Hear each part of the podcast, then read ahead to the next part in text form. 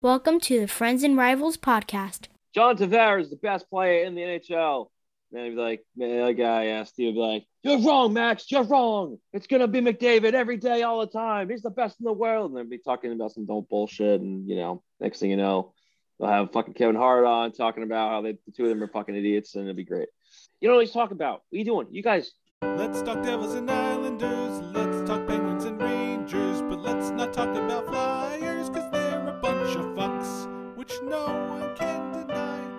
no one can deny. Episode 15, Friends and Rivals podcast. I'm one of your hosts, Tom Harkness. With me as, as oh, did I say that right? Jesus Christ. Can, can I- can I say my own fucking name right? No, I'm Tom can't. Harkness. Along with me, as always, are Steven Wojtowicz. Bill F- Bill Fougere. Nick Dorito. Hey, Dorito. That one's for you too. Three. Can't count. Uh, One can't count. One can't say his own fucking name. What the, what's going on? it's uh, this is what happens. The Devils you- can't play hockey. It's Start awesome. at nine thirty. That's what happens, man. But wait, the, wait, wait, hold on. We have breaking news. Breaking news, everybody. We may never ever have to hear fucking Pierre McGuire on another national broadcast ever What? because ESPN and the NHL have come to an agreement on a new contract for the TV rights for the US TV rights for the NHL starting next season. Slow down. Exclusive? No, Slow well, down. There's there's very very minimal um, information that's out there, terms, um, all that stuff, um, and The partner's going to be, but uh, ESPN and The- NHL are reportedly signing a deal. the one piece of information that is out there is the strong signal that shows it's not going to be just ESPN. Yeah. And that was the number of Stanley Cup finals they're going to televise over the life of the contract. It said they're going to televise four of the seven Stanley Cup finals over the course of the contract. So there's got to be some other partner that's going to do the other three. And you say finals, and you know it's the Stanley Cup final, right? Just Call it the finals. it's, it's the it's the Stanley Cup final. It's the Stanley Cup final, but if you say the finals, you can say the finals. No, it then just doesn't. You don't say the final. It's No, the it's not. final. I always pluralized it. Yeah, it's pro us. What are talking Stanley about? Cup final. All right, for all you Three to one, go fuck yourself. hockey people. Yeah. It's It's three a one. technicality at best, even if it's All right. true. Jesus Right, fine. Christ. I still, I'm still right. So that's it's not it's not official yet. It's it's still rumors. Maybe in a Nick, couple don't days. rain on my parade, Nick. I want Pierre McGuire out of here. All right. So Uh uh just Rain- just to to take over for Nick as being the person that's going to rain on your parade. You don't think Pierre McGuire is going to be the first person ESPN hires? No, you know why? You know who's trending on Twitter right now? Billy's favorite, Gary Thorne. Ooh. Thorny? I thought you were going to say Mike Thorne Milbury, is but trending on Twitter. it's my other favorite. But why? Okay, Oh. but a little bit of logic here. Okay, so uh, we're adding a network. We're we're going to need more hockey broadcasters. Why would that be the end of Pierre McGuire exactly? A man can Nah, hope, right? A boy can you'll- hope you'll- and dream of a life without fucking Pierre McGuire sucking off Sidney Crosby at every chance and every opportunity he can get. Maybe that's why I don't mind him that much. It is. that's all. I mean, that's. I had to turn off the game on Sunday night after after what was the the fourth goal. That was it. He just kept talking about how big Sidney Crosby's penis was, and I just had to turn it off. I could not listen to him anymore. It's it's a it's an it's an anaconda down there, man. It's big. Apparently, it is. It's the biggest one. And Pierre I guess this is loves to just at the tap, just ah. I guess this is one of the bonuses of having your team never play uh, on the national broadcast. you I don't ever have to deal fucking with it. Pierre. No, but if if I lived in New Jersey, I wouldn't have even I wouldn't even heard Pierre because I would watch it on MSG. But when I'm not, it, that serves me right for not being local. Serves me right. But there's lots of speculation. So what do you think? the partner's going to be? And What do you think the number is going to be? Um, I'm look what they made 200 from from NBC a year on the last contract, plus another 200. 200 for Canadian? 10. for for Canada. Uh, I'm hoping it's it's somewhere at least with a B, starting with a B. No. I was For thinking they got to combine, at least combine. For non-exclusive rights? No, no, no. For for combining, I think it's got to combine for a billion. Oh, okay. I think the NHL has to make a billion dollars in order to remain competitive with the other four major sports in the U.S. or three, rather, but three, three. I was putting I get that that's more than- why not? You get that that's more than a five times increase over the current contract. Sure. I mean, look at but you look at the numbers of, of the other leagues and how they jumped. How fa- it's been big jumps. I mean, it may not be a five time, but I mean, it, the discount at which they're playing at is pretty fucking. Two hundred million is a year is fucking chump change. It's chump change. Absolutely. And that's why they can't survive a pandemic. The league, not ESPN, the league. and ESPN's buying into them. They're probably gonna. I mean, if they don't get exclusive rights, then they gotta be paying still pretty good to get in because they want. If they want in, they want in. They're gonna fucking push the, the NHL and you know have Stephen A. Smith and uh, you know uh, Max, uh, what the fuck his name is, gonna be sitting Kellerman. there yell, Kel- Kellerman trying to talk about hockey and have like no idea what they're fucking talking about, which would be great because you know they do it for everything else except you know uh, in every other sport that they don't know anything about. So it'll be just even worse. You know, having Stephen A. Smith yell about Crosby's penis, you know, it'd be awesome. Mm, You know, Why not? Fantastic. Why not? yeah.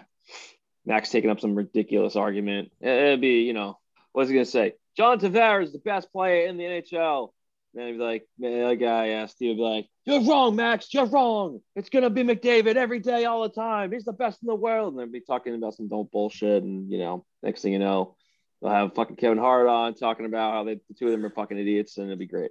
So anyway, Can you do an uh, impression of him yeah. too? That was pretty good. do it. Sounds like a show I'd want to watch. uh shit. Uh Kevin Hart. Um, you know what he's talking about. What are you doing? You guys actually I can't do him. I can't I can't No. I can't do it. I'm just gonna go straight to Long Island. I literally cannot do uh I did not uh, need you to explain that you couldn't yeah. do the impression, I can't do Got it. it. It's not possible. But got hey, a kudos to you for trying. specific buddy. accent. Maybe if I tried it, I figure if I practiced it, I could figure I could probably get one down. But I don't know. I don't know his, his mannerisms in my well in my head well, well enough. Um. Anyway. Anywho, so I think it's going to be if if ESPN does do the deal, I think it'll be them and NBC. I don't think NBC gets they they they put too much into this. You know, the whole outdoor game was really cool, and they put a lot of production into it. I can't imagine them walking away from the NHL. I feel like it'll be the two of them, NHL and I'm sorry, NBC and E the thing, ESPN. I don't think they're just going to walk away. I think they're going to get outbid, and they're going to get outbid by someone like Fox or somebody. Oh, I don't think so. I think uh I think NBC I think them and NBC are like, you know, this is what we want to do and they're progressing it and the ESPN's gonna come in and take half the business, which is fine by NBC probably because they probably are like, you know, it'll be helpful to get more exposure to the game and more everything else and more, you know, more advertising to the NHL and etc. It just helps. Competition helps. You're it not just helping drives the. Pierre cause here with this NBC shit. Oh, Pierre's gonna be fucking there. He's gonna be on NBC. He's not coming to ESPN. No, I, put I some, was hoping you know, yeah, they'll probably put some other ex players on there. Good chance. Who, if they had to do the national game, would, would they bring back uh, Barry? Melrose Barry coming back? Yeah. Maybe Well, I think I think I think that he and Buccigross on ESPN Plus or something would have an NHL Tonight Show that may be behind. No it. doubt about it. Something like that. Bucci on that. That'd be great. That'd be Yeah. good to see. Uh, I think they, I- I, think they actual- start pulling, they start pulling from talent from the NHL network at that point. Yeah, Okay. but I, I can also see Bucci doing a couple of games too. I can definitely see him doing a couple of games. Maybe uh, Don LaGreca gets a bigger role too.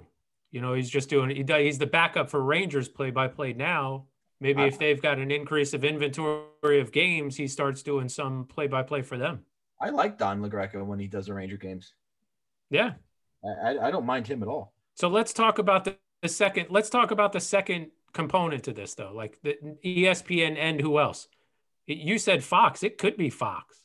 Well, Nick, You know that they've got a they got a they got a national sports network. Yeah, but but Nick, like Nick was saying though, it could very well be NBC because of the relationship, and it could be okay. Come back to us with your with your best offer from whoever the partner is, and we'll we'll match it, kind of thing. Who knows? We don't. We obviously we're not part of any of these discussions, uh, so it's a, it's just all speculation at this time. But there the the report was that there is somebody else uh, partnering with ESPN. ESPN's numbers got to be at what five five hundred alone. I, I mean, yeah, it could. It could be. It could very well be in that range. And I mean, if- cheap it compared to what they're depends on spending the- on basketball. They're spending how much is their the their contract with, or the the basketball contract is three billion dollars. Yeah, well, I was gonna say it depends on um, it depends on how long the deal is, right? If you lock in long term, which the NHL keeps doing and screwing themselves. They don't get the t- chance to renegotiate and get a higher bit, you know, amount of Yeah. money Mm. each time. They keep playing this like safe game. So if they do like a six, seven year deal, they better get a fuck ton of money. They better be getting like higher than five. They, they're getting screwed if they do five hundred thousand uh, for half the games for seven years. They, they better do a better and, job. and the that. streaming, and they're going to be doing the streaming. Oh sure, They- they'll So be it doing ESPN Definitely Plus. needs to be higher than than 500. So you're saying it's going to be it, the the full TV contract will be over a billion dollars then? It better be. No, honestly, like if I'm if I'm being dead serious, I I say the ESPN deal is 450, and whoever else is probably in the 350 range to bring it up to eight. All right, even still, even even still, it's four times better. Billy, check my math. Yeah. Four times better what the current deal is now. And that's not even counting the Canadian pesos that they have coming in. Is it pesos? What do they No, I think there? it's it's George. They call them Clooney's. oh they call them think. Clooney's. It's Or Canadian Rogans? dollars technically, and it has uh, you know pictures of the royal family on it. It's really nice, and they're colorful. Oh, by the way, speaking of, of, of other countries, I looked at our, our podcast stats on countries who listen to our podcast. Um, we have three listeners in, in Germany. Hello, hello Nice. to you people. Uh, one listener is in India. So All right. I didn't know uh, ice hockey was such a big thing in India. So hello. Well, the Uh, one thank- listener. thanks in- for listening. India- Yeah. yeah. Th- thanks for stopping by. Where I, I wowzers, I was I was actually pretty blown away by that. So I think I do. I think I know th- one of the Germans, and What- uh, he's I a, he's a a big. of I sent a picture of her today. no, no, no. Oh. One of the Germans that were listeners, not the German female that you sent a picture of. No, no, no. That that she's one of our listeners. I don't think so. If she is, please come on the show. We'd love to have you as a guest. Yes. Actually, there's a there there is a German guy, uh, Mika, and uh, and and I got a picture of Mika with uh, his his hot uh, cousin, but His hot cousin Mika's is kinda Jan? yeah. I, if, if if she comes on the show, that's going to be our first Twitch stream Okay. for all of the other seven of our listeners to see. I think we'll get more than seven listeners that week. Dare we dream? Dare we dream? So, if you guys were listening last week, um, speaking of people who listen often, um, We're talking to you, India. one thing that we had to do this week is we had some homework to do, and we had to find the best and worst contracts that are currently in the NHL right now. Uh, and we couldn't use Jeff Skinner um, as the worst one uh, because that wouldn't be fair because that is without question the worst contract in the NHL so far. Although he did score this week, kudos to you, Jeff Skinner. And uh, we also had to find the best contract. Now, the best contract, uh, the caveat on that was they couldn't be on an entry level deal. They had to have some sort of increase from their from their entry level and uh, and find. Um, so who who wants to go first? Well, why don't you've got nine this. of them? So why don't Yeah. you go first? And if anybody, if if the if the three of us have somebody that's not on your list, we'll go then. All right. Well, then I, I'm I'm going to start with Yeah. what I think is the worst contract outside of Jeff Skinner in the NHL, and that is Sergei Bobrovsky, 32 years old, five years left on that deal at 10 million per, with a full no movement clause. That contract is just an albatross. Um, at And what do, 32 what do his what do his stats look like this year? He's not even the starter. What are you talking about? That other young rookie dude. I, I don't even know what the hell his name is. Uh, Yeah, run- young rookie dude. That's his name. it's a, it, Good. that- they fit that all. I mean, that's that's longer than Zuccarello. Oh my god. Or Uh, Well, Young's his first name. Stupid. Oh, sorry. You're right. Sorry, but man, that contract is. Ugh. I don't even. What team is he even playing? Is it Florida? It's Florida. It's the Florida Panthers. Oh, I think what Driedger or something is the other guy there. I don't know. Yeah, that that young rookie dude. Yeah, exactly. Another, um, I think he may be the only goalie I have on the list, and he is. Another awful one that's um, a little bit longer than that uh, is Eric Karlsson. Karlsson's 30 years old, um, defenseman, high offensive power in San Jose was what they they thought they were getting. He's still got six years left on that contract. $11.5 million with a full no movement clause. Oof. That is a brutal contract. Along those same lines. oh wait, can I go? Can I go? Can I go? Yeah, yeah, yeah. Jump in whatever you want. Were you going to say Brent Burns? Uh, I was not going to say Brett Burns. However, another defenseman, one year older than than Eric Karlsson, in the same state, just a little further down the uh, Pacific Coast Highway in Los Angeles at the Staples Center. Drew Doughty, 31 years old, six years left at $11 million with a full no movement clause. I mean, that is atrocious. Atrocious. And another one that's bad Vegas maybe think they're getting a huge bargain in this, but Pietrangelo at 31 years old, six years at 8.8 with a full no, no movement clause.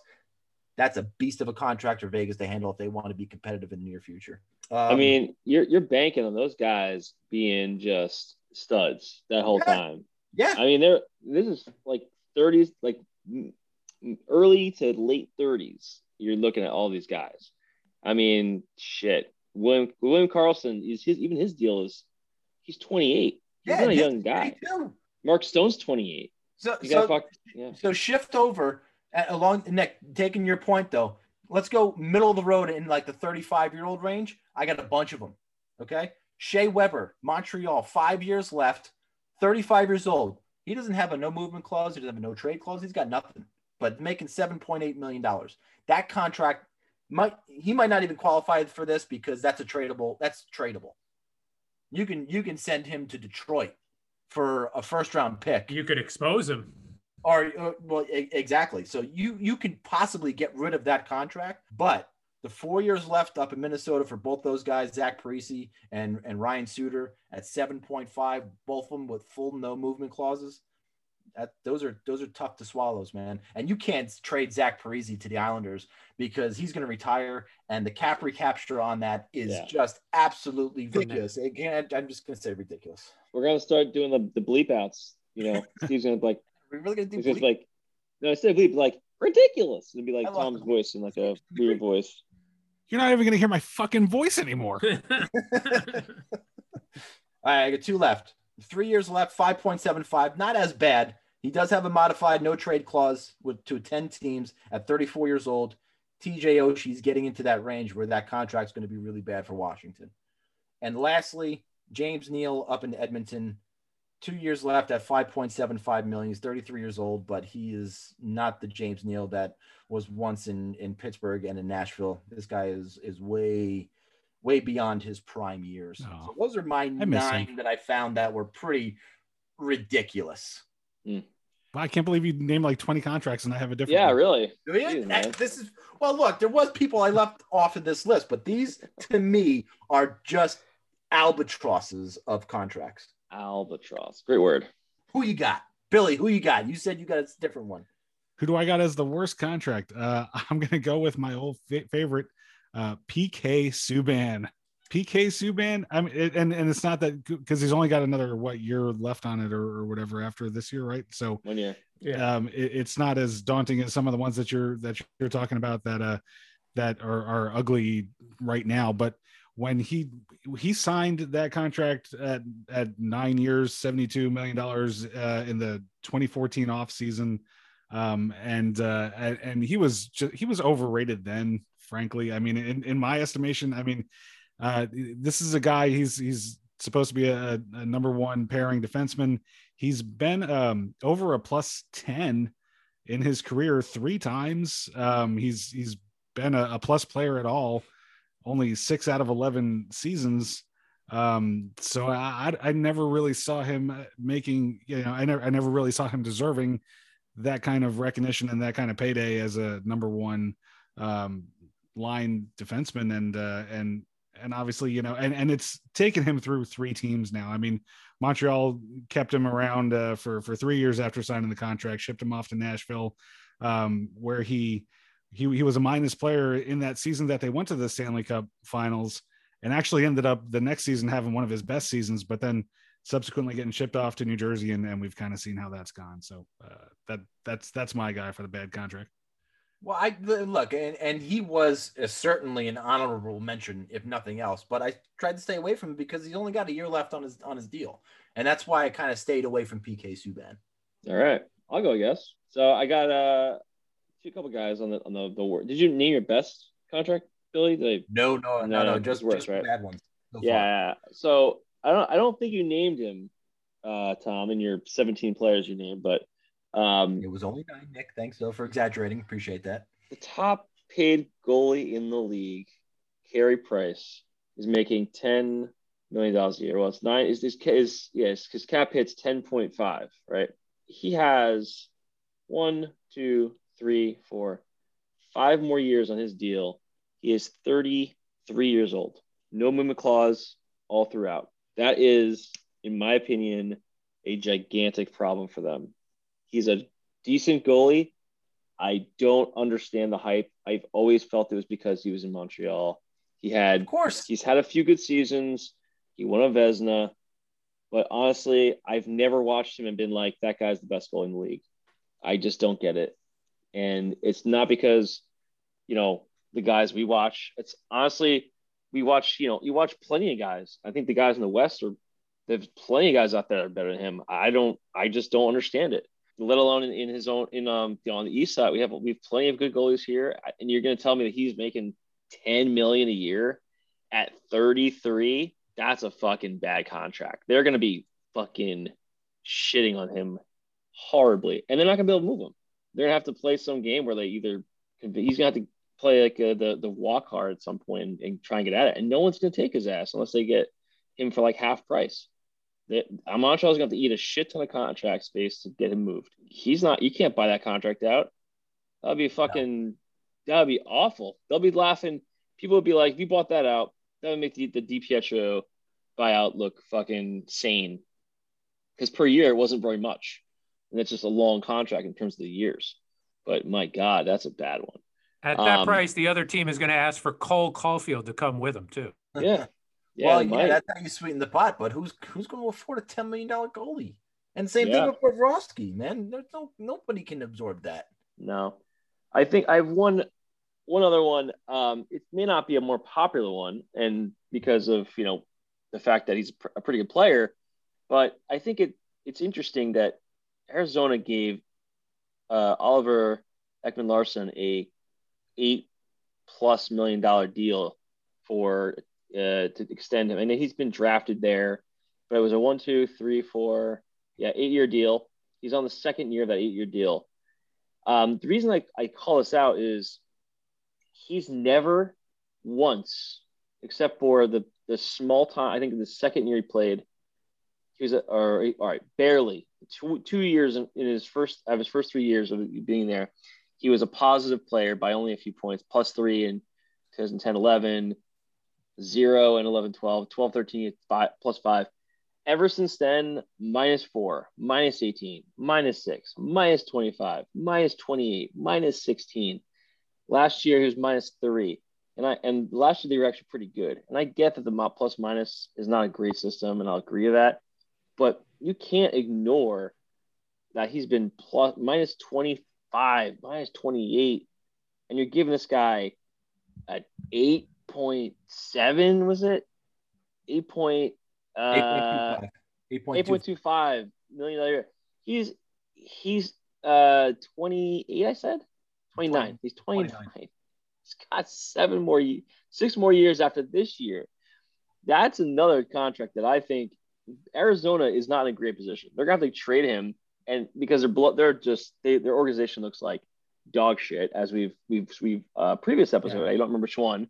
Um, we talked about the article around Arizona, and and that was a fucking shit show. Can you imagine what they're gonna do and how this guy's gonna and all the players there are gonna react at, at some point if they don't you know shape up. But Jesus, like that's a lot of money and a lot of years to give to somebody that they haven't gotten a lick. He's had one playoff series, uh, one playoff run since he's been there. It looks like. I'm sorry. But in, Yeah. in all of you saying that, Nick, though, there was still a trade, there was still a market for him trade wise in, in the offseason. Incredibly, because he's a good player, I get what you're saying.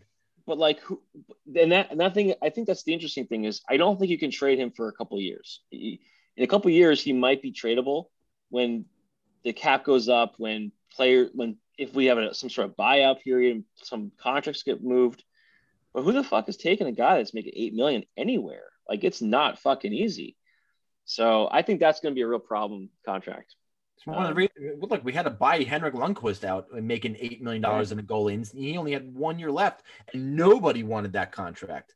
Yeah, you guys literally broke his heart. doing that. Literally broke his heart. All right, Steve, who you got? You got somebody different? You you mentioned no, I had Burns, Weber, and Subban. I had Getzlaf too, but he's in the last year. Just hasn't, you know, eight point two five last year of the deal though. Um, so you you touched on all of mine. yeah, I, I definitely, I was definitely looking at at um at him too. So, So, let's now- go. Now, uh, now you can start to good. You can start to good. I'll start the good. Okay. My best contract uh, is actually Jason Spezza, $700,000. And he's got 16 points in 25 games. So they're taking advantage of the fact that he, you know, he got bought out previously. Sure. So he could sign for a little bit less to play with Toronto. That's why he's, uh, he's my best contract. Well, yeah, we're doing the same thing. We're taking advantage of Jack Johnson too. Sensation. Didn't he score tonight? Yes, but that was a joke. Fantastic. Fantastic defenseman. Thanks, thanks. Why, why don't you go ahead and give me your good one, Billy? You I'm sorry, you want me to do what? Your your good contract. You have a good contract. Or did you just do the bad? Oh, give him Oh. the good one, Billy. Give him the Okay. good one. Give him the good contract. Um anybody want to guess who my top contract's gonna be? Anyone want to take a wild guess? Geno? Malkin? Sidney Crosby? Sidney Crosby. Malkin? He's on my list Um, too, Billy. Yeah, uh, so so Crosby, uh, thanks to his uh, um, weird obsession with numerology and the fact that his birthday was uh, August uh, seventh of 1987, um, he wanted to sign a deal with an average annual contract of 8.7 million dollars, even, uh, which he signed way back in 2013.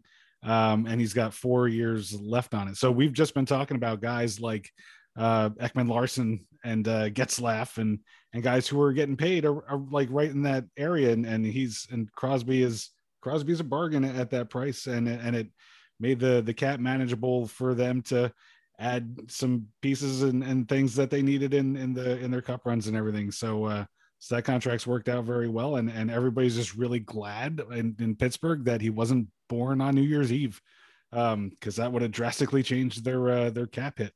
Uh so because I think he could have got you know a, a a contract in that in that 10 million plus 11 million plus range uh, when he was signed and if he was really pushing for it it, it might have affected the years I mean, you look at Sidney um, Crosby now, Bill. slightly but I I think it's they'd still be paying him that amount Oh wait, that's my good contract It's Micro Machine Billy. I forgot.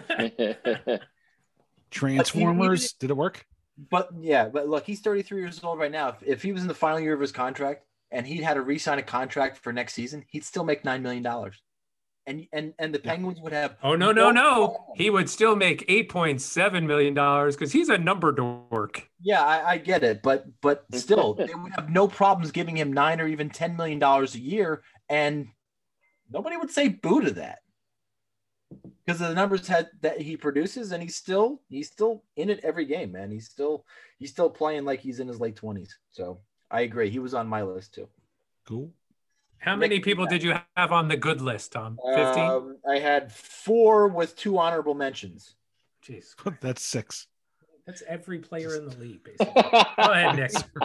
Go ahead, what's an honorable Well, mention on a I'm list like- like I'm gonna go. I'm gonna go a slightly different direction. I feel that the best value in the two players that I'm picking here have the same reason. That's uh, Victor Hedman and Connor McDavid. Uh, I'm sorry, uh, Nathan MacKinnon.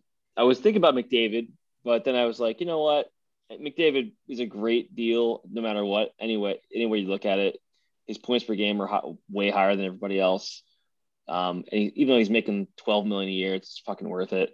But he's fucking on the Oilers, and they're fucking wasting him, him away. So I'm not going to put him in there. But I think Victor Hedman's the best defenseman in the league. I don't think it's close um, at this point. I don't think Dahlin can take him over yet. I think Dahlin's like one of the few guys that can actually overtake him.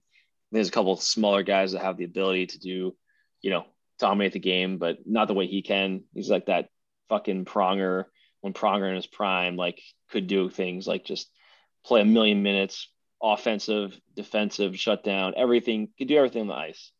And um, he's only he's got it uh, one, two, three, four more years at seven point eight million dollars a year, which is a lot of money, but that guy's fucking unbelievable. He's like a char kind of player where he's not going to break down. He just he's just a monster. He's got a cup under his belt now. I, he's just looked so good. I mean, I, he doesn't have to rely on some of the things like I think a guy like Drew Doughty, uh, Carlson, others who are the smaller guys that have to really rely on their athleticism to really keep them going, and then being having to do that in their like late, mid to late thirties. They're not going to keep up. Like it's already happening. Like those guys are not going to be the same players they were when they were in their twenties. And then Hedman's going to go in his thirties and just fucking coast. He's not going to have that same problem. He well, has Hedman's size though, he's going to be able to go and and maybe shy away a little on the offensive side and just pick up the defensive slack. So at least he has an alternative route for in his later Right. years when he's slowing down. Well, I'm saying he's he's six six. He's got these big strides. He Yeah. doesn't have to rely so heavily. He's got a fucking his reach is that ridiculous reach where you know it'd be like coming in on Char and you're like you can't go one on one him. He just pokes like away you know a mile away. And so I think he's amazing. And I don't think, I don't care what his his cost is. He's got they've got him locked up. Great fucking deal. MacKinnon he's got three two more years at six point three million. I think it's a steal he was at 6.3 million for like the last what uh four years this is a fifth year of his uh of his seven year deal he's 25 um and he's basically an mvp candidate every year. He's fucking awesome. Listen you get a guy like that at that kind of deal that's what i remember from the tavares deal. We had him for five years at 5.5 million i think it was and every year that deal was just amazing because he was in the in the running every year it's just you know he was it was his prime. And that was that was the best time to have a, a guy in their prime having MVP numbers at a at a fucking fraction of the price. MacKinnon should be making 12 million a year, 11 million a year, half the price. I mean, I take that a billion times over um, every player if I can get that contract. That's So if you want to, so if you want to be a competitive team, you need to have an all-star basically on a bridge deal, right? That's it's what you're it's not talking a bridge about. deal. Sounds about I mean, right. he got he signed this too early. His like he's a seven year deal. It's not a bridge deal. It's just that he But what, but what year, what age does Yeah. it take it to? Yeah. What age? Oh, it has to be second year, UFA. second, second contract. to UFA. So, So it, it does, but right. so he t- he signed it when he was 22, I guess, because he's 25. So he bought out. Oh, so they basically bought into one year of his free agency. yeah. So he, it was a second. It, basically, out of his ELC, they signed him for a seven-year deal at under seven million a year, which is like he wasn't producing at the level yet, and that was the reason they got him at that deal. They were like, "This is the potential." So it's like Barzal. Like Barzal, we could have signed him for a seven-year deal at like seven million, or eight million, or whatever, nine million, whatever it would have been, and maybe that would have been the right deal. Maybe that would have been like you know in a few years, like people are making thirteen million dollars a year, fourteen million dollars a year. I don't know, but nevertheless, it's that's to me the it's a it's a it's a, a lot of things have to happen that that kind of go together, and um, it just happened to work out for Colorado, and not so not so much for MacKinnon, who's you know still going to make gigantic bank when he goes to UFA, but no, MacKinnon, MacKinnon and Crosby are from the same uh, hometown. I wonder if they've got like the same uber dumb agent or something who's just blowing these contracts right and left. always blowing something. All right, Well, Big and, and- and look, uh, It's MacKinnon's fault for being born on May 5th. there you go. No, actually, it'd be June third if he's making. Oh, making. jeez. I, I wasn't really paying attention to the numbers. But but but Thank look, you, stat boy. he- he's my he's my number one too. of course. Yeah. You know what? Kudos to Joe Sakic and everybody over in Colorado because if you look at everybody's contract there, and those are my two honorable mentions too. Yeah, Devon Toews and Ryan Graves, two a 27 year old and a 25 year old making 4.1 and 3.1 million dollars where they should be making six or seven million dollars. So kudos to Joe Sakic over there for the contracts that they're doing over in Colorado because I couldn't agree with you more that Nathan MacKinnon is by far the best value and the um, the best contract in the NHL right now. Second was Sidney Crosby. Third, um, and we spoke about Jason uh, Spezza. yeah. Agree. no, it was Jack Johnson. Weren't you fucking listening? It was um, like Sebastian Aho. He's got three years. I old. thought you'd say Sebastian Aho, you fucking homer. 23, 23 years old. And that that kid, uh, that, the, the future is real bright for that one. And this one is not going to be very popular at all. In fact, everybody, well, I don't know, it might be very popular. I'm already angry. I don't even know who it is. But when you, all right, It's Chris 32 Kreider, isn't it? 32 years old, four years left at 6.1, a first line winger making that much, making that little money at 6.1 with a full no movement clause. Brad Marchand in, in Boston, probably best best bang for your buck. And I a just player don't like like talking about him. I I know I, I I this I this turns my stomach. Skeeves me out. But I got to tell you, his contract and for the for the quality of player that that scumbag is, I mean, kudos to. Is there is there anybody in the league that doesn't play on Philly that should play on Philly more than Brad Marchand? No. Hmm. Uh, yeah, Tom. Wilson. Tom Oh, Wilson. Wilson's a good okay. one, yeah. Jesus Fair, good Christ, point, Could you good imagine point. Wilson and Tom Wilson. on the would love same fucking team? Jesus No, Christ. no, no, no, no. But they What a they, they might as of well be on assholes. Philly. Fuck the Flyers, by the way. Fuck the Fuck the Flyers. So so we say that and they're both going to sign to the Rangers in like a couple of years, right? No, no, no, no. Although that wouldn't be bad. And Uh, they'll be but- the best thing since sliced bread when that happens. Mar- Marchand Yo- will be way past his uh, anything, but but maybe, maybe, maybe Tom Wilson. He's still young. God, no, Jesus Christ, you don't want Tom Wilson on your team. No, Just got I don't suspended. want Tom Wilson. But you know what? Brendan Lemieux is not giving me jack shit. I need somebody with fire, someone who wants to play on a given night, and Brendan Lemieux is just not that guy. So Put me in, coach. all right, I'll be great. that guy. No problem. I don't think Marchand leaves Boston. Be- before we get to our four point night, um, apparently we're getting a new NHL draft. Mm. Anybody want to kind of lead in on this because I didn't I didn't read a lot about the NHL draft, um, about what they're doing to change things. But did the Rangers really scare everybody that much that they got the first overall pick when maybe they shouldn't have? Now they have to change the rules. Is that what happened?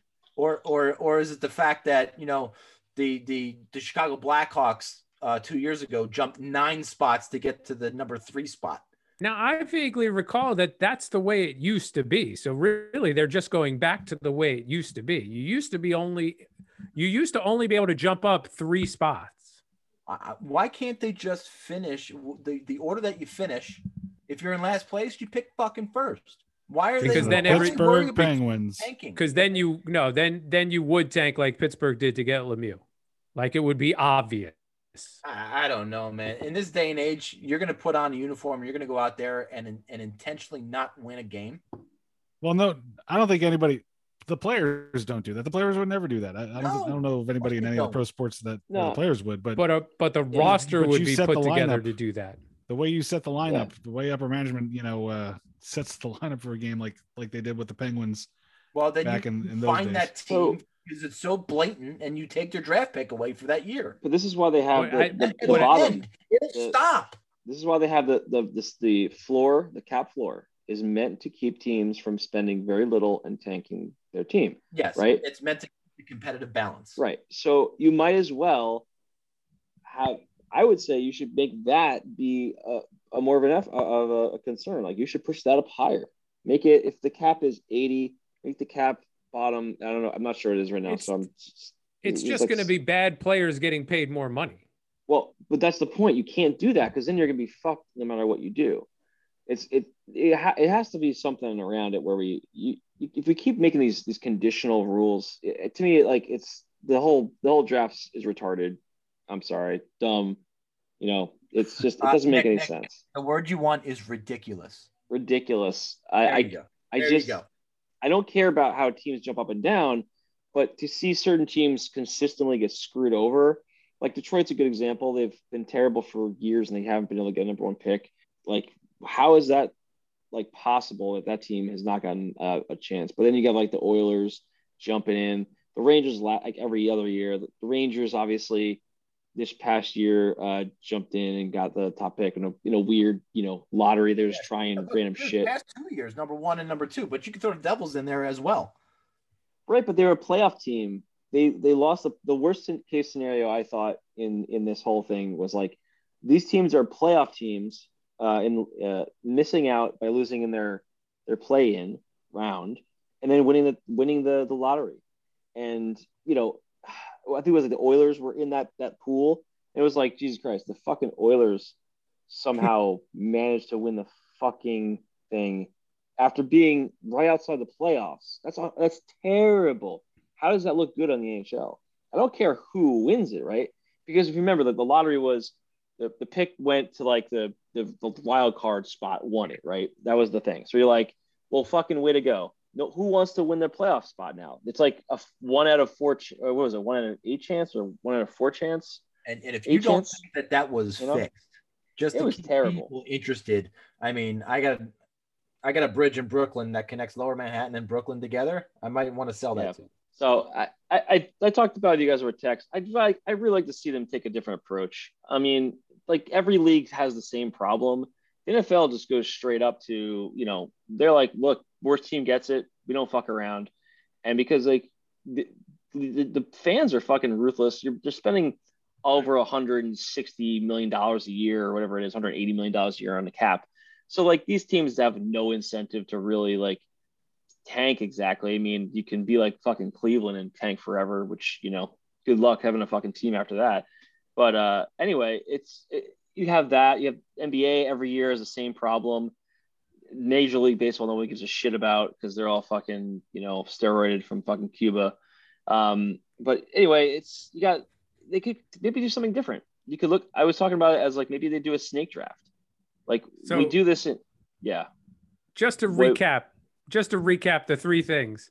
Teams would be uh, allowed to jump only 10 spots. So in an instance like the Rangers being just out of the playoffs, jumping all the way to number one wouldn't happen. The number of picks being decided by the lottery would be go, would go down from three to two. So the third pick would then be the worst record team still available, and no team would be allowed to pick more than uh, first more than twice in a five year period.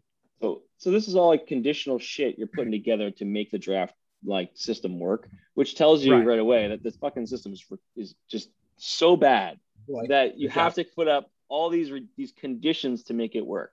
So uh, why don't they do something like a, a snake draft or something like where it doesn't matter? Like the first, the top end is fine. You get the top pick, but then it comes back around, and you're not getting like the the, the, best team gets like the top of the of each of the rounds each time. That it makes it it's very stacked that way, and it's like okay, it's a fine and everything, but to be honest, like we're penalizing teams that that were also did well. Like you're like okay, the, the team that won the cup, they should get the last pick in every round. To me, that doesn't make a lot of sense. I think you, you it it's, it barely matters anyway. But the mm-hmm. idea is that you're just completely heavily making it so worthwhile to tank in that scenario. Whereas if it's like a snake draft, it's less really likely to do that. You really people just want that first pick anyway. You might as well give it to the team that sucks the most. Maybe you look at it in different ways and you're like, all right, it's the most in you know in regular season games losses or you know whatever it is like they come up with. But just come up with a fucking thing that makes a lot more sense than So put 17 conditions on it and make it like, wh- okay, why not well- just the five worst teams? but why even a lottery? Who cares? Just Why even a lottery? Yeah, I, I agree. Why it even a makes, like, lottery? it's just what excite. It's like the shoot the shootout. Real real people, real fans. I, I don't care about shootout. It to me, it's completely destroyed any you know sense of like. I, I when- whenever uh, an actual um um uh, what's it called penalty shot is awarded, it's it, it's lost its luster. It used to be the fact like when it happened, you'd be like, holy fucking shit, penalty shot like that barely happens, and it does, and like it, everything stops. Whereas shootout just like trivialized it and it trivializes the points. And we give, you know, we don't give three points away. We always give, you know, uh, it's not like three points every game. It's, it's uh, two points for a win. It's three on three. For me, Yeah. the shootout's gone and it's three on three overtime until someone scores. It's sudden Yeah. death at that point. Anything And, and the game, it's going to go on as long Yeah. as possible. whatever. Who cares? I agree. Like, just keep it go, keep it going down. Make it like three, three on three as long as it goes. There's no way that that game is taken forever. Yeah. No, I, I dude, you're not getting any argument from me. I'm, I'm all in for that. I want that. That's a change I actually They want. should just, you know, what they should do. They should make it three on three, no, t- no clock, mm. just like time how long it takes, but have basically like as like there's no timeouts. As soon as uh, you know, like 20 second time, like like 20 seconds between like or 10 seconds between the drop face face off, you know, drops. Uh, don't don't be don't put conditionals on it like you were saying before. I'm just saying, Don't don't put just like or speak. Just let it go. Three on three overtime. Yeah. Let them go until someone scores. You get one timeout in overtime. Okay, fine. I would say no timeouts. It'd be like you fucking play. I, I know, but like, all all right. that fair enough. Yeah, And fair then, enough. then you're The just doing is- two points, yeah. two points to the winning team, zero points to the losing team. Sure, but th- if that makes more sense than fucking playing like, I mean, it makes more sense to do three points. I for a win. think you can award player. I think you can still award one point for getting to overtime, They- and yeah. then you're fighting for that extra point. But they got to make to me they got to make it just make the goddamn wins three three wins three points and then then you have it makes sense in overtime because then it's it's one point to each Yeah. team and then the one team that wins gets gets the third point. Yeah, if every if every tie game is going to be worth three points, then every game should just be worth three points. I mean, straight up, uh, it, it's ridiculous to give all the extra points away. It's dumb. They don't want to change it for like records. I think I I can't see why else they would wouldn't change it. But anyway, I'm off my soapbox. What do you guys think about the the draft uh, conditions? Well, like I, I think that she goes back to whoever finishes the worst. I mean, go go by the honor system. I I, I always had no problems with that because it was fair and, justified. I agree with that. I, I'm not I'm not in favor of. I mean, I see why they did it, but I'm not in favor of a of a of a draft. Just wherever your record is, just hand it out that way. Yeah, and look, if there was blatant, like you just traded Sidney Crosby for a bag of pucks because you wanted to friggin' tank so you can get the number one overall pick, the next generational talent, and you're finding that team and you're taking away their draft pick. They they picked 31st or 32nd that year instead of first. That, that that those are my two cents. And and look, you police yourself just like the refs Cool want to police the league by them, you know, have the players police the league, then you know what? Have the owners police the league. They listen. They're the they're the guys that are not.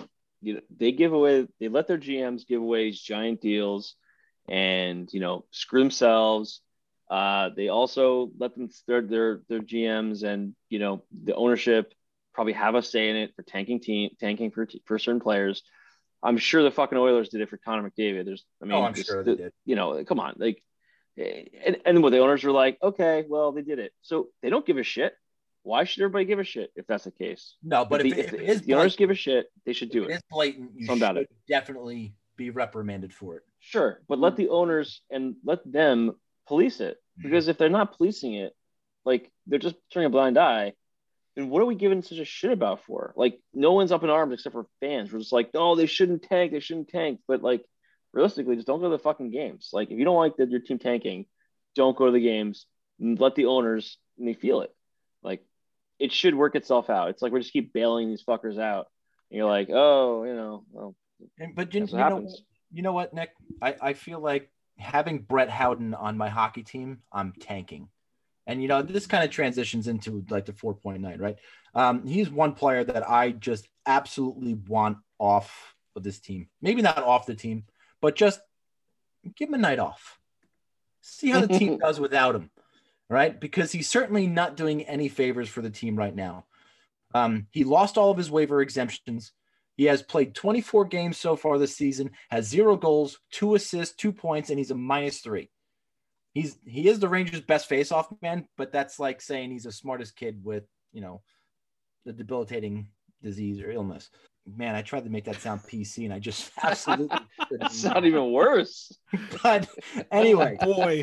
um, but you you scratch. He's the, he's the smartest person who's got uh, you, you know something wrong with him. He's, he's that's that's who he is. you know, you look, you, you scratch Blackwell or you scratch Lemieux and you still play Howden. I mean, is David Quinn like? I mean, is he banging Quinn's daughter? Is he? I mean, what is it? What keeps Brett Howden in the lineup every single night? I, I want to know. And and from what I've what I've gathered from you know the experts, and I don't. And look, I don't typically call out Carp or any of the other guys because they they do a great job of what they do, but no one's asking Quinn. The question is why is it why is Howden why is Howden playing? Can you explain it to us why he's playing? Tell the fans why you're playing Brett Howden over Colin Blackwell. That's not happening. But what if it is because he's banging his daughter? I mean, is he really supposed to come out and say, "Yeah, the reason that this guy's in my lineup is because he's I banging feel my daughter"? like I mean, I feel like that's actually opposite too. You would probably want to play the guy who's not banging your daughter because you probably don't like the guy who is banging your daughter. Maybe maybe he likes the guy. He's a he's a young, handsome little kid. I mean, who wouldn't like Brett Howden? but he's I think not I helping. think they'd be more not helping. likely to play the guy who could bang his daughter but decided not to. Yeah, well, what for whatever reason, Brett Howden gets ice time over Colin Blackwell and and and even Libor Hajek. I mean, I understand Libor Hajek's a defenseman and and, Brett Howden's a, a forward, and I can't really scratch one for the other. But it still infuriates me too that Jack Johnson gets a start over him. I understand he scored a goal tonight. Good for him. Kudos to him. But you're starting Jack Johnson over Libor Hajek for what reason? Hajek didn't do anything bad in order to get benched. I, I, I sometimes I don't I don't understand the moves. I, I really don't. Um, speaking of not understanding something, I mean I I thought uh, Shesterkin's leg was going to fall off in New Jersey, and it's a mild groin strain. I mean, I literally thought that he broke the bone that connects your leg to your hip. I thought that that was just in in half in pieces or something hanging from the way he reacted to to the injury. And needed to be cut, you know, helped off the ice by But two no, guys. Zero weight could be put on it. He was down face first. And look, I I love Igor. Uh, I think he's going to be a great goaltender, but I think his pain tolerance is might Well- be a little bit too low. He didn't dress as the backup tonight, right? No, but he he was he was in the morning skate this morning skating around and playing, and there's a Okay. good opportunity. He's going to play one of the next two games in Boston. So I mean, damn. I literally thought his leg was coming off and his season was absolutely over. And it turns out just a mild groin strain. He'll be he'll be all right. When I he have- went down, I was wondering if he was going to play next season the way he went down. Right, exactly. And and has has anybody ever had a groin strain? I I Yeah. have never had a groin strain. So I I, can't No, I think Billy. No, Billy has pulled his groin. whack whack. No. I, am look, I'm sure he I'm sure he's doing it right now, Billy. Well, that's why the camera's I can only see from my nipple and belly above. button up. So I'm sure something's going on. But is it that painful? Is a groin injury that painful? uh it it it's horrible but at the same time uh, yeah i mean i, I don't th- i mean it's it's more of like a uh, okay lay down leave me alone leave me alone for a minute it's not like the kind of writhing in agony kind of thing that he was showing i, I mean it, uh, i yeah i thought it was something way more significant than that I dislocated my wrist one time and physically pushed it back into place. And that was extremely painful to where I was I was a young kid, I was crying and it hurt so bad. But I mean, I I I thought something like that happened to Igor, writhing in pain like that. And it turns out it was just eh, little mild groin pain. So you didn't Well- suit up in an NHL game less than a week later? No, no, I I, Oh. I did not. I actually had to get surgery on it. They had to re-break it, and then it, it was a very fun experience. It was a very fun 12 weeks. Let me tell that's you. fun I mean, it could have been a stinger at first, and then it just turned out to be not as bad. I mean, it happens, and or it could even be like you know, the pain or the where it's the spot. Maybe like the you felt like it was something else, like something bad and severe. You see a lot of athletes like freak out on and injuries, and then sometimes it's not so bad. You know, when they're not like not like a pull like a torn ACL or something. But uh, Well, I thought it was that too, man. I thought it was a number of different things other than a mild groin strain. I mean, have, have you ever gotten a contusion on like someone your leg or like anywhere, you know, because I like I uh, playing lacrosse, like I took a contusion in like my, my thigh, and I after a couple of days, show me on your thigh where you had the contusion. Can you please on the camera right now? Can you I could. please? No. Will right. make you feel better? All right.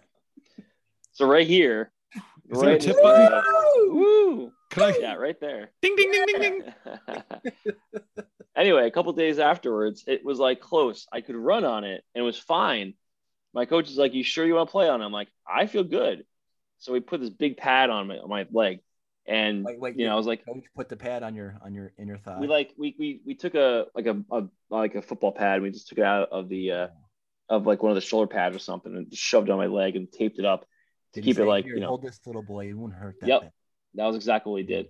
Uh, so anyway, when I went out for took the first face off, won the face off, went to pick the ball up, guy uh, on the com- releasing off the uh, off the uh, the wing was a long stick defenseman or long stick midi. He swung on my stick and missed. It hit me right in that pad. It didn't hit that hard, but I took about three steps before my leg was just like on fire, and I, I literally like stepped to pass, and I like basically my leg down. almost almost almost gave out, and I threw the ball away. By halftime, my leg was completely stiff. I could barely walk. I couldn't even walk.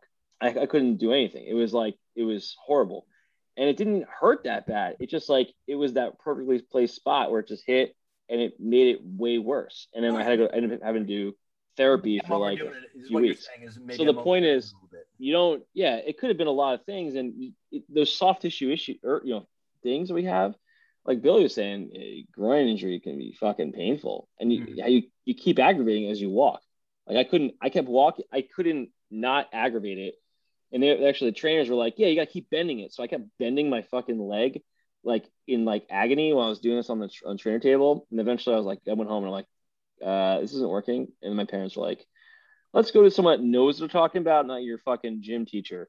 And uh, turns out that So that was the wrong thing. so it could be him getting helped off the ice by those two guys, maybe prevented something even more serious from happening. Yeah, I, I mean, look, maybe, but I, I literally thought his, I thought his leg was hanging Yeah, off of I his mean, body. Um, and and lastly, you know, from Russia with love and pain. You know, the the love part is that uh, Vitaly Kravtsov, um, their team is in the first round of the KHL playoffs, and they're down three one. So his season could be over on Thursday. So the Rangers could potentially call Vitaly Kravtsov back um, to the NHL on Friday. And where does he fit in the lineup? Look, if he's coming back and he's going to play fourth line minutes with Brett Howden, let him go to Hartford and play the rest of the season there. I want him in New York playing at least top nine, playing with with somebody other than Brett fucking Howden. Okay. Um, and paging Artemi Panarin. When are you coming back, man? Uh, we need a superstar in this lineup. We need somebody who backs off the defenseman, controls the power play, sets everybody up, and makes just everybody better. And you're that guy. Uh, we need you, please. I know you're listening. Please hurry back. Yeah, you you do. I mean, uh, watching you know with the Penguins facing the Rangers the last couple of games, um, they uh, they they miss Panarin uh, quite a bit, uh, especially on that power play. Uh, and and I mean, the Penguins did give up a, a power play goal tonight. I, I mean, anytime you play the Penguins, you can pencil in. Yes, you're going to have the lead at some point, and yes, you're going to score a power play goal. Uh, maybe one's related to the other, maybe not, but both of those things are going to happen at some point. But um, the they're really not anywhere near as scary as as when Panarin was was a quarterback in that power play. I mean, they're the Rangers are just kind of force feeding uh, Zibanejad, and it, it's just not really nothing's really nothing's really happening there. Goal they scored tonight was uh, off of uh, Marino, uh, a bank shot off of Marino, uh, which was the power play goal, and the first goal that Jack Johnson scored was also a bank shot off of Marino. And uh, so, one of my points for tonight is uh, Marino, please, if if you're going to be standing there in the goddamn lane, uh, why don't you try blocking a shot here and there? I mean, he's he's still just he's still just not having a good season at all. Um, he he's still just they're they're just piling up goals against uh, uh, when when he's out there on the ice. Um, even when uh, Brian Dumoulin's returned, there's another point for the for the Penguins. Uh, the return of Dumoulin this week was was big and and it really stabilized the Penguins defensively in a lot of ways. But still, when that when they when they've got Marino and and they've put their their two problem children together, Marino and Matheson uh, defensively, and and um, and those guys are are tough in their own end to watch. Uh, that's that's not only are they banking shots in, but that's when the Penguins are getting pinned in their own zone, and and the Penguins are doing a lot of good things. I mean, they they won four out of five uh, since we were together last week, uh, or including the night that uh, of that game last week, last Tuesday, and uh, and so some good things are happening, but games are, are turning with them on the ice, uh, and and they they just uh, end up well, we you know they, where they were doing some good things and, and controlling the pace of the game. Um, they they really uh, that pairing is kind of short fusing uh, their efforts uh, quite a bit. Um, but at least at the very least, you know, they are getting healthy defensively and and things are looking a little better there. Jarry's playing better. Um, and it's still inconsistent for the Penguins. They're uh they've they've won 15 games now this season, which is a which is a nice total. Um, 13 of them come from behind wins. Only twice have they uh have they not trailed in a game. Um and and won the game. Obviously, uh, it, it's it's really mind boggling, and um, just about we're about half almost halfway into the season, and you wonder how long they could sustain it. I don't know. Maybe it's going to be the whole season. Who who knows at this point? But um, that is something that that you'd like to see them kind of get away from. Uh, obviously, you don't want to put yourself behind the hate ball in every game. And ironically, the the one game this past week that they lost was the game where they built up their biggest lead of the season. Uh, they were up three nothing in in the first uh, I think six minutes against Philadelphia, and then just systematically just blew that game. Just stopped skating, stopped. It, it, it was kind of funny because the the three goals they scored were were kind of fluky, and so I never got the feeling that they were controlling the game against Philly. They just came out and started shooting, and uh, every goal they scored in, in building that three nothing lead against Philadelphia, uh, at some point hit a flyer defenseman uh, in the glove, or they batted it down, and it just kept on being a bad idea. Like one got batted past. Uh, um, I think Elliott was playing in that game. One got batted past him by a by a defenseman. Uh, one got a rebound where he where he kind of batted it back out into the middle of the ice and and uh, and somebody picked it up and um and and one that the goal that Jared McCann scored in that game to make it three nothing was was a pretty fantastic goal. Um, uh, there was a, think a shot attempt going on net and, and McCann crashing the net. Um, uh, Flyer defender put their glove down and and and kind of deflected the puck away. McCann made an adjustment and dove toward the the net and and batted it in from his stomach, you know, with a stick. Ended up breaking the stick like a half a second later.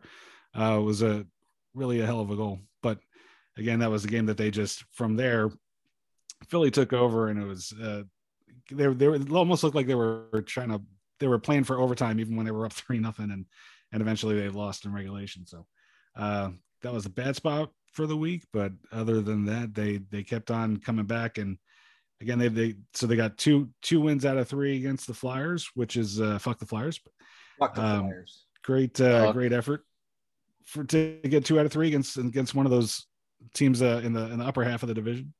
Uh, and then the Rangers, you know, beat them uh, five one the other night and uh, four two tonight after the empty net goal got scored and uh, and the Rangers just you know they just don't look like they're they're the same kind of threat without without Panarin. And it just it's just not as uh, good of a contest as it was when they were. I think the Rangers. I think the Penguins took three out of four of the of the first set of games that they played this season, but those were those were better games uh, really to watch than uh, than what we've seen out of the Rangers in the last uh, couple. So there's there's my points on the Penguins. It's really funny to get two different perspectives on the Rangers from two you know two different oppositions. So Billy saying you guys really miss Panarin, and I'm going to say you guys just kicked the shit out of the Devils twice last week. You guys were more physical in every aspect of the game. You won battles along the boards. You didn't let Devils players stand around in front of your net. I didn't think you missed Panarin at all. We did. So, uh, which will just so so it's really so it's the opposition. It's it's not really you guys. It's who you're playing. Well, so I don't, I don't, know necessarily that it's that, but I mean, I think there's more of a rival there. But even still, there's there's there should be a rivalry with the Penguins. I mean, you're playing against the, the game's best player in Sidney Crosby. I don't mean I don't care. I know we talk about Nathan MacKinnon, we talk about all these guys, but Crosby's still the best player in the NHL right now. Um, I don't care what you say and, and how much we call him a crybaby, but I mean, you should be getting up when you're playing that guy. If I'm Alexis Lafreniere, I want to show this guy that I can play in his fucking league, and he just doesn't do that. Um, I don't know. I don't want to get into that. And he and he abused Lindgren the last couple of games too. But so, so just to continue with the Devils week, uh, they didn't go winless. Uh, they beat Boston, who they own this year for some reason. I don't know why. It was a very, very boring, uneventful game that uh, was scoreless with five minutes left. And uh, Kyle Palmieri just allowed a puck to bounce off of him to, to get the game winning goal. Other than that, it was the three. It was it was the the very bad games against the Rangers where they couldn't, you know, connect on tape to tape passes. They were doing stupid drop passes for some reason that the Rangers were just picking up. Uh, for some reason on the power play, they still just all stand around in one place. They don't move around. It's they just expect to be able to pass from the point to along the boards across the middle to the guy on the other side of the ice and they don't realize that the the other is is trying to prevent that from happening. They just think it's going to magically work every time without moving their feet. You know, when we, the first game Gusev and that scratched, brings me to my last yes. And and the second game, am I delayed? Um, He- the second game, when second game he came in, played one of the announcers was saying that he got scratched because he wasn't shooting enough. And the first opportunity that Gusev came, he was high in the slot and he passed up the shot and passed the puck as opposed to just shooting the puck.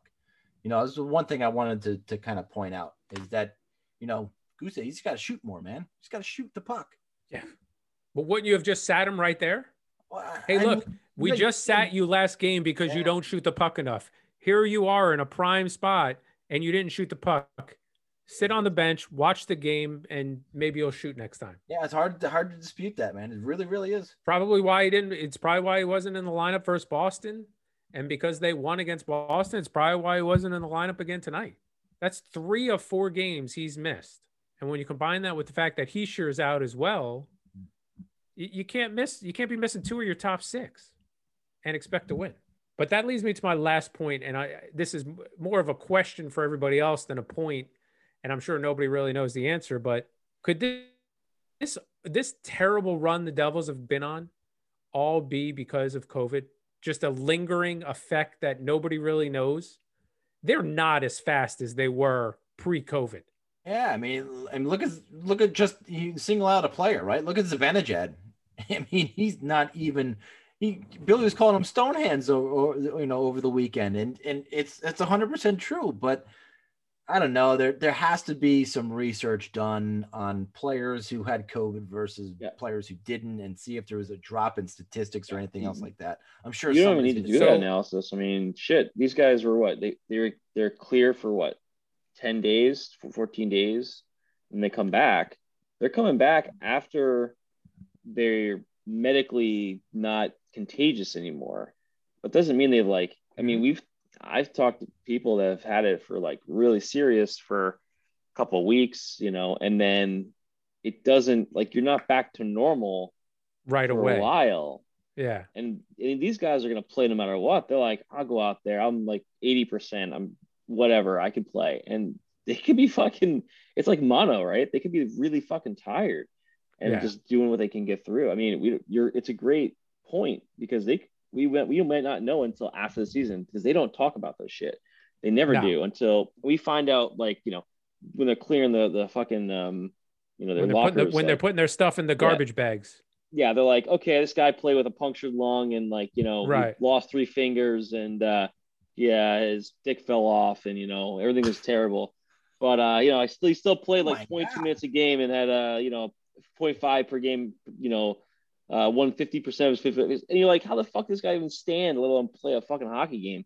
And Uh, Bergeron's Oh, always on Jesus that list for Yeah, some reason. Dick fell off list.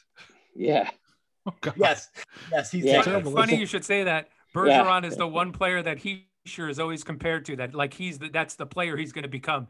And for some reason, Hischier can't stay healthy either. yes, he's also dickless. So you're saying Hischier's dickless? Well, he, did, he did have to leave his sticks in Sweden, so maybe he Yeah. left his dick too. I don't know. He's got he's got to stay from Marchand. He's got you know a pension for biting people. Anyway, so it's a good good good call out, man. I I wouldn't be fucking surprised if like Devils are just fucked because they they like half their seasons just them recovering from COVID. Dallas I mean, Stars are in that boat too, aren't they? They look Yeah. fucking bad. How did And that happen? It's Well, there you the- go. They had COVID too, didn't they? In addition to the just the physical uh, you know the recovering from covid and, and what it does to you physically which who knows you know what what effect that's having but uh, I, it certainly can be playing factor. But they also had to sit what you know they weren't playing for two weeks practicing for two weeks. The rest of the league is uh most of the rest of the league is still up and running. They're they're getting their practices in. They're you know everybody's kind of progressing in their game and and you know you and just being inactive while everybody else Yeah. uh, has their Yeah. season going in full swing, uh, it could put them behind too. uh, In addition to just what whatever's going on with them physically. And the fact that they're going to be playing four times in seven days for the rest of the week season, you know, I just wanted I wanted to sound like Billy for a change. Is that what you wanted to do? Oh. But you, you That's know, what I dude, that was great. I was like, man, we got another micro machine guy. Oh my god. But yeah, to go to to to to just jump on Bill's point. Yeah, they're not they're not practicing. They're not they don't have a full team on the ice practice anymore. So they're not able to work on the power play. They're not able to work on the penalty kill the way you're the way you're used to. It's more, you know, they're saying it's more video work and it's I just don't think that's as effective. Oh, I couldn't agree with you. no, I mean, don't- they don't unless have the legs. unless your team plays the Buffalo Sabres three times in one week. yeah, that's true. I mean, you know, pretty pretty Like- good for that, right? Like the Islanders did. Like the Islanders. Oh, are you are you sure we we play them? yeah, I know. Uh, so yeah, Islanders had a, a good uh, a good run against the Buffalo this week. Uh, we're actually on a after tonight's win, uh, we are on a six game win streak.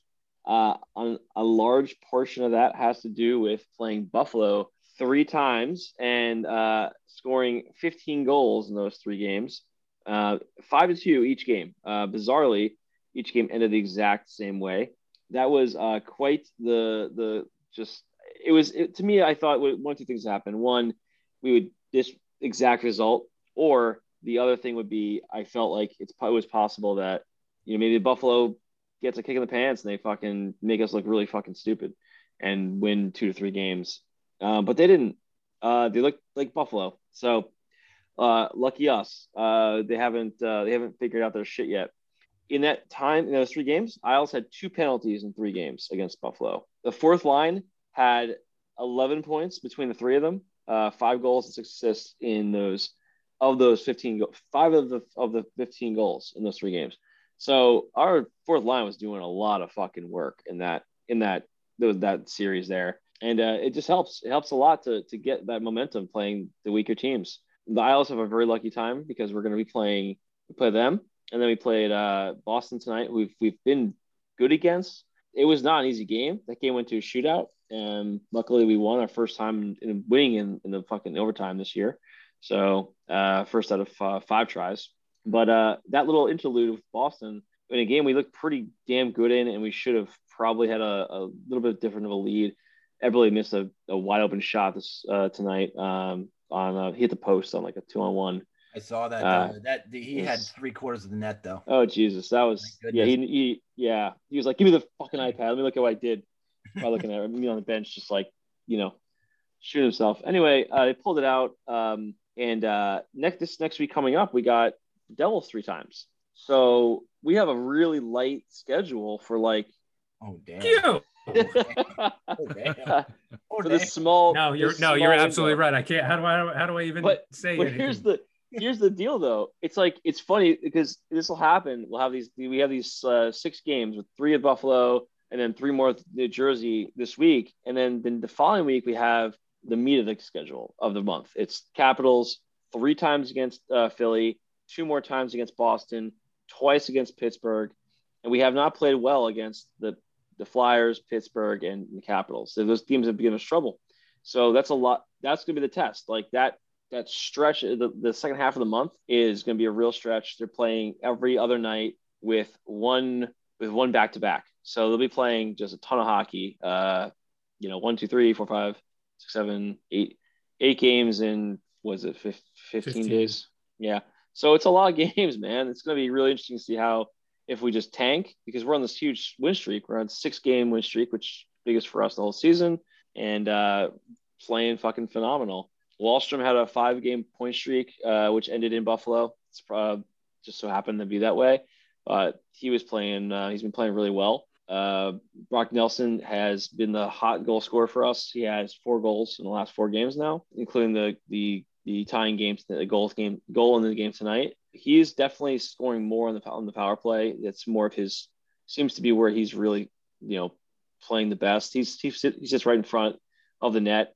Had a nice tic tac toe play with Barzal and and um, Pageau on his goal. Speaking of Pageau, this guy has just been, in my opinion, the MVP of the team outside of Barzal because Barzal has just been electric every time he touches the puck. I'm just impressed by him every time he's just get as soon as he touches the puck, Brendan Burke's voice goes up like three octaves uh, on the game. It's hilarious. It's like, and here goes Barzal. I'm like, holy shit, you know. But it's he's a fucking it's it's crazy. He's just we call that the Mike Crispino level. yeah, yeah. He's gonna. He's Sad. been looking in a different gear this year, picking their picking pockets left and right with on defense. He's been all over the ice.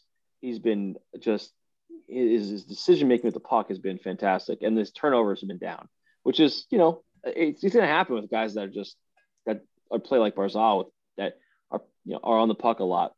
Um, but getting back to Pageau, uh, he's got a 56% win percentage in the faceoffs. And that's out of 500, uh, 376 faceoffs. So 213 wins. He's been playing a, a good chunk of those. But it's interesting because there's guys that have like five, 600 faceoffs in the league.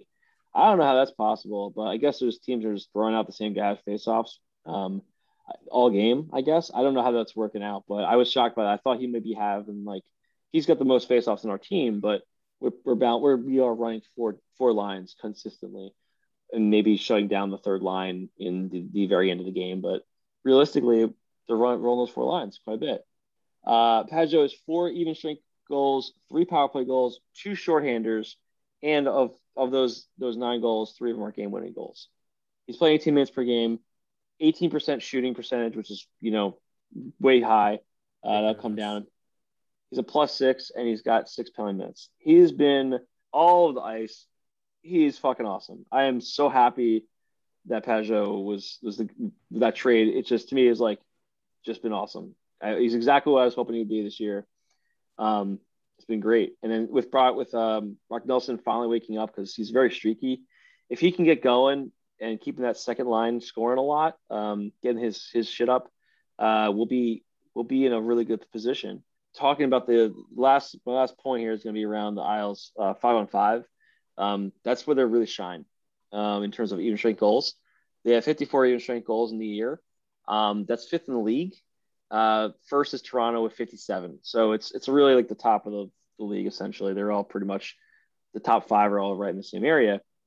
And so I was looking at the breakdowns, like who's scoring these goals. 25 of those goals are from our first line. That's Barzali and um, Eberle, and that's they play together pretty much exclusively. You know, Barzal they do obviously come off and on for different, sometimes double shift or on with mixed guys when they're shifting, but basically it's those three guys. They have half our goals on even strength. They are playing fucking awesome on even strength.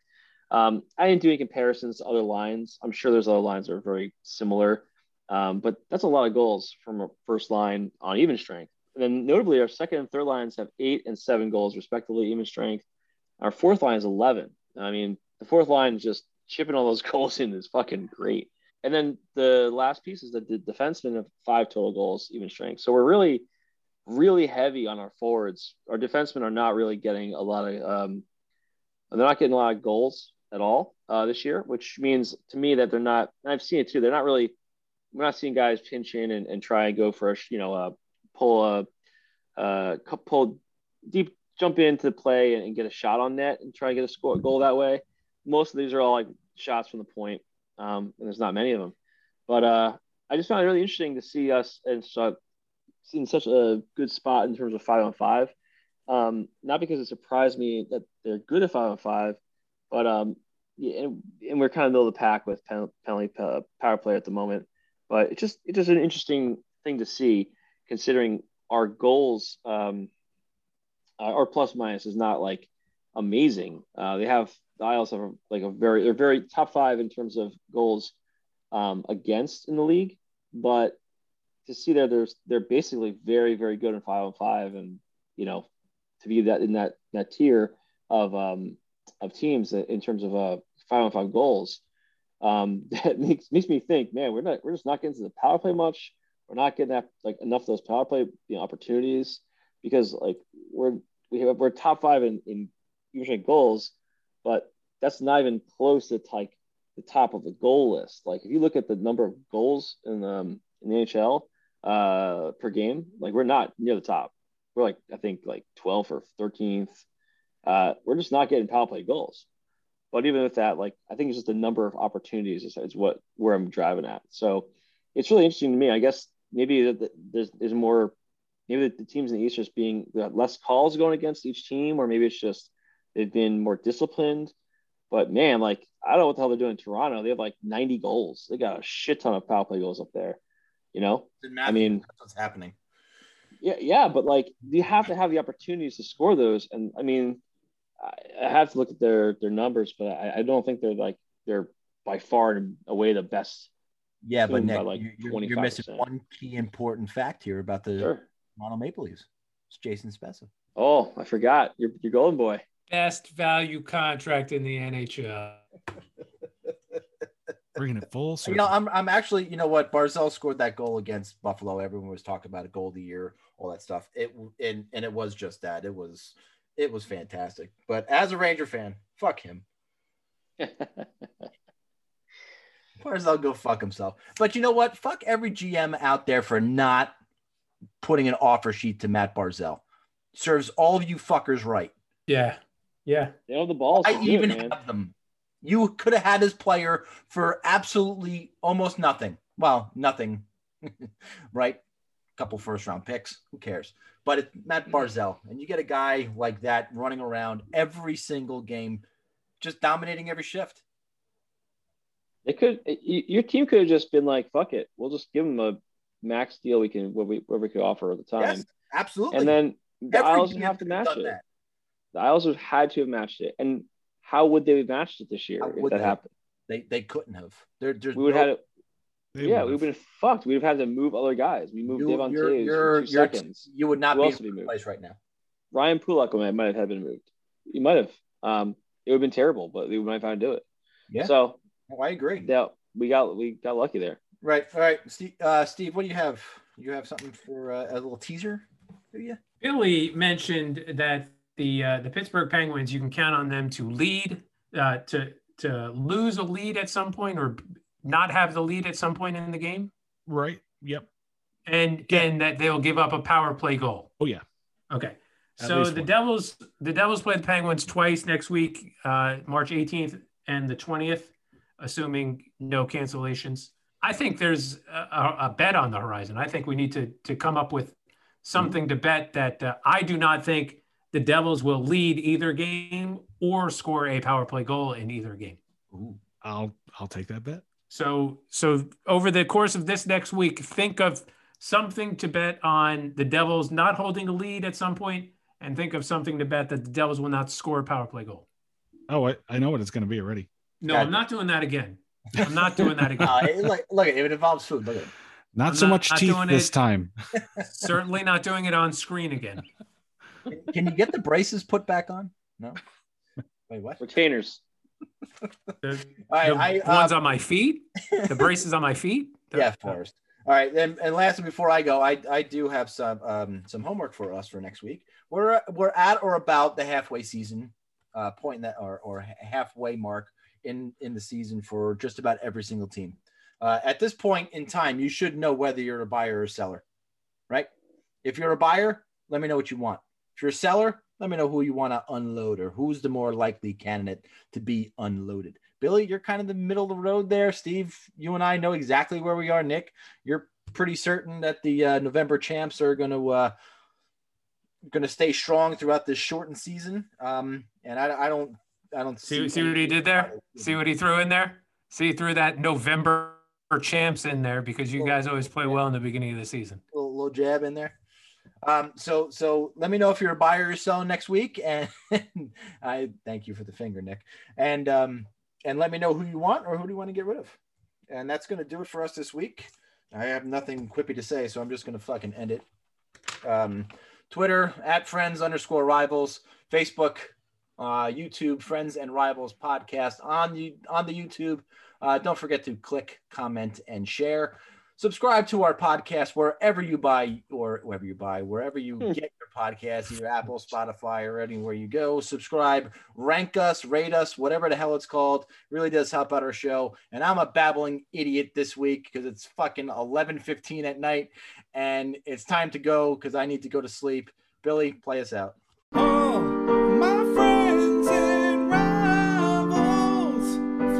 Flyers.